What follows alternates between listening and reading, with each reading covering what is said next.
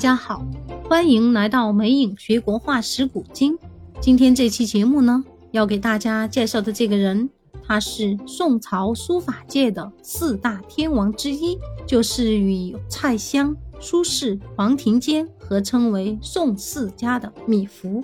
他不仅书法与绘画艺术很出名，是著名的书法家、画家，而且个性怪异，举止癫狂，遇奇石称兄，膜拜不已。也是著名的鉴定家与收藏家。除此之外呢，他还是有严重洁癖的奇葩，所以他因为其衣着行为以及迷恋书画奇石的态度，皆被当世视为癫狂，所以有“米癫”的称号。在前面讲文艺皇帝宋徽宗赵佶的时候，就有听众说听得不过瘾，关于赵佶的书法瘦金体，只是简单的提到。所以，关于米芾呢，我将用接下来的两期节目为大家做相对详细的介绍。今天主要侧重米芾的绘画风格，下期着重介绍他的书法成就等等。现在呢，就请大家跟着美影一起走进当时米癫的生活，去感受他的癫狂吧。我们在前面的节目里说到了文人画最关键的三个人。其中，北宋的苏轼的影响力是相当重要的，但大家还不能忽略了与他同一时期，并且与他关系比较好的一个人，那就是米芾。他的影响力，大家对米芾的了解很多是从书法开始的，但他的绘画也是很厉害的哟。他的想法啊，一些对绘画的影响也是很大的。说到米芾在绘画上的影响力。我们的第一个念头就是米氏云山。米氏云山指的就是用米芾独特的绘画风貌与他独特的技法展现的一种云雾变化的这种景象这一类的作品，这一类的山水画。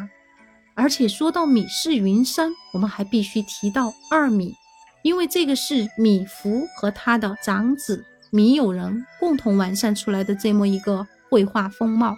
我们把他们父子叫做大米和小米，合称为二米。说到这里，有人就问：那我们画山水画时用到的一种皴法——米点皴，是不是就是米芾发明创造的呢？对，太正确了。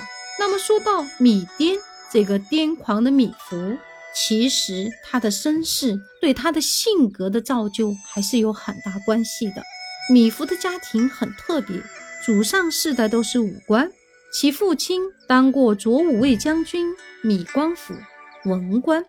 他的母亲严氏不知何种原因得以登堂入室，服侍宋英宗宣仁皇后，成了后来宋神宗的乳娘。因为这个关系，米芾从小呢就生活在宫廷里，就与当时的贵族、达官贵人们在一起生活，这样呢就使得他有一个很好的便利之处。可以有机会看到很多很好的作品。我们知道，在古代，你要想在艺术上有很好的成就，你一定要可以看得到真迹，有很好的老师。所以，这么一个原因，使得他早期的一个学习的基础很好。加之他从小聪慧，七八岁时开始学书法，十多岁时就能书碑刻，长大后更是强文博记。古文诗词无所不涉，艺道大进。一来呢，因为他母亲的原因，他与皇室有一个很强的联系；二来呢，他成天与宫中的达官贵族们在一起。但他的母亲呢，其实地位并不是特别显赫，这就造就了他有一点点矛盾的这个性格。所以，我们每次讲到米芾的时候，首先想到米氏云山的同时。还会想到的就是他的一个代号米癫，而且他有特别多的名号，像米南宫、卢门居士、海域外史等等，很多都是他自己取的。他特别喜欢给自己取各种名号，正如《四库全书提要》里的记载所说的：“米芾性好奇，故屡变其称如是。”米芾很疯癫。我们可以来看一下历史记载的他与苏轼之间的一个故事。一日，十余人酒伴，米芾突然站起来说：“世人皆以福为颠，愿执之子瞻。”长公笑答曰：“吾从众。”就是有一日，米芾、苏轼等十余人在一起吃饭，酒喝到一半，米芾突然站起来说。所有人都说我米芾疯癫，我想问一下子瞻，就是苏轼的字，就是问一下苏轼是不是这样的？长公笑答曰：“五从众。”苏轼笑着回答说：“我也是这样认为的。”从这个记载，我们能了解到他的确疯癫。苏轼都同意大家的看法，说五从众了。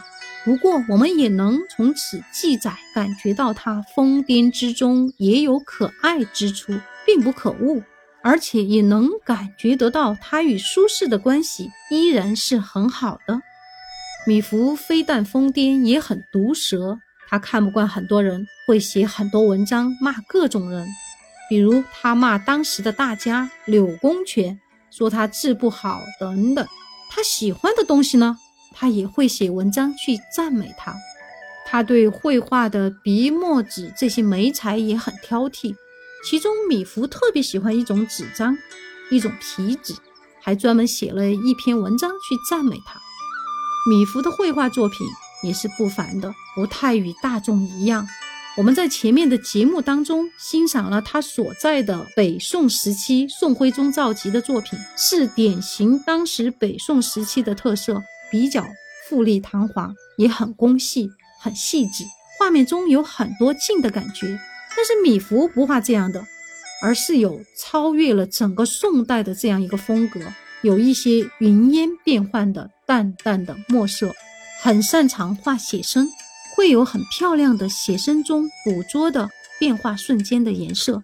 大家可以仔细欣赏一下今天的封面以及简介当中二米的画作，时至今日，他的作品依然很有特色。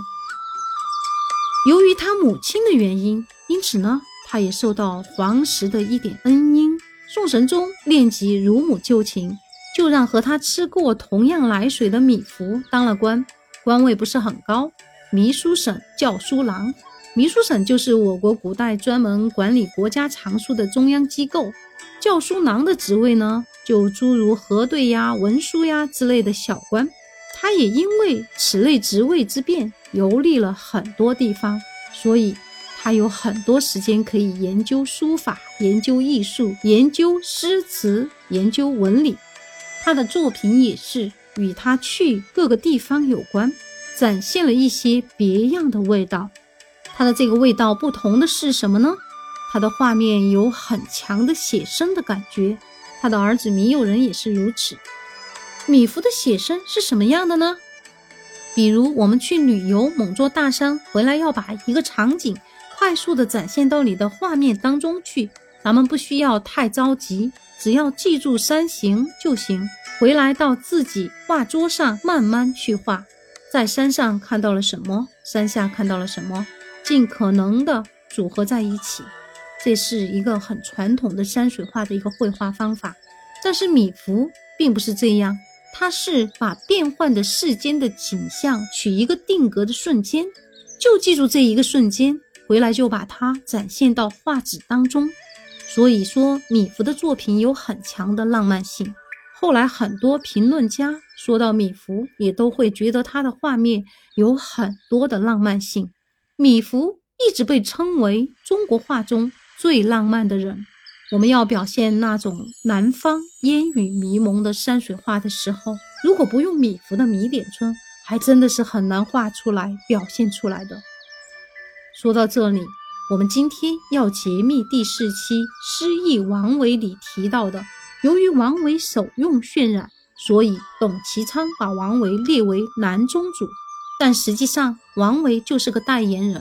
当期节目时说后面会给大家讲到，根本上南宗的老祖宗其实并不是王维，那是谁呢？今天接下来的内容将为大家揭秘。我们之前说到，董其昌抄了米芾一部分理论。米芾有什么理论呢？董其昌抄了他什么呢？我们刚刚讲了米芾的作品，他很喜欢的是这种云山变幻，他提倡的是平淡天真，所以他并没有费尽心力的去像我们看到的宋代的山水画、宋代的花鸟画那么精描于它的细节，或者是山一定要画大山，要有丰富的皴法，他没有去那么做。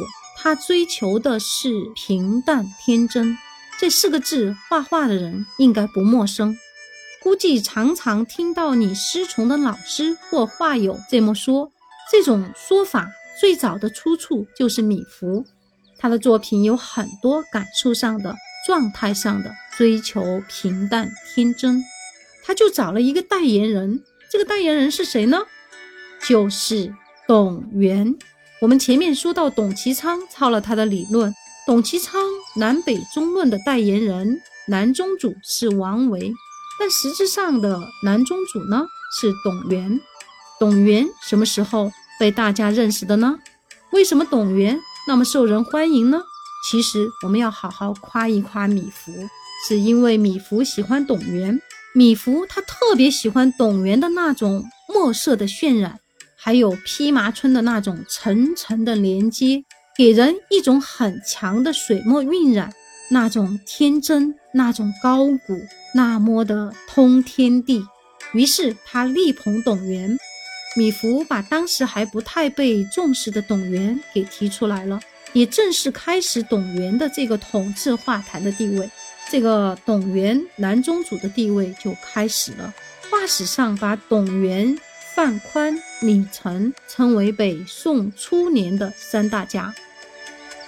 米芾的作品多是江南的那种平远的景象，很朦胧，并不是很具象。就像他的书法字一样超逸脱俗入神，但他的作品流传下来的确实太少了，而且还不一定是真迹。今天流传下来并得到大多数认可是米芾真迹的画作只有一幅，就是我们今天节目封面展示的这幅藏于台北故宫的《春山瑞松图》，而且围绕此图，作者的争议从来就没有停止过。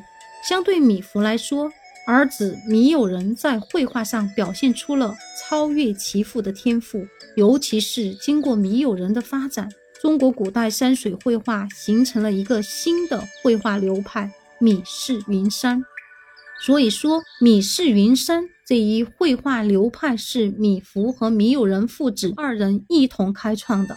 因此，我们要看米芾作品的味道，其实可以从米友仁的作品中来看到。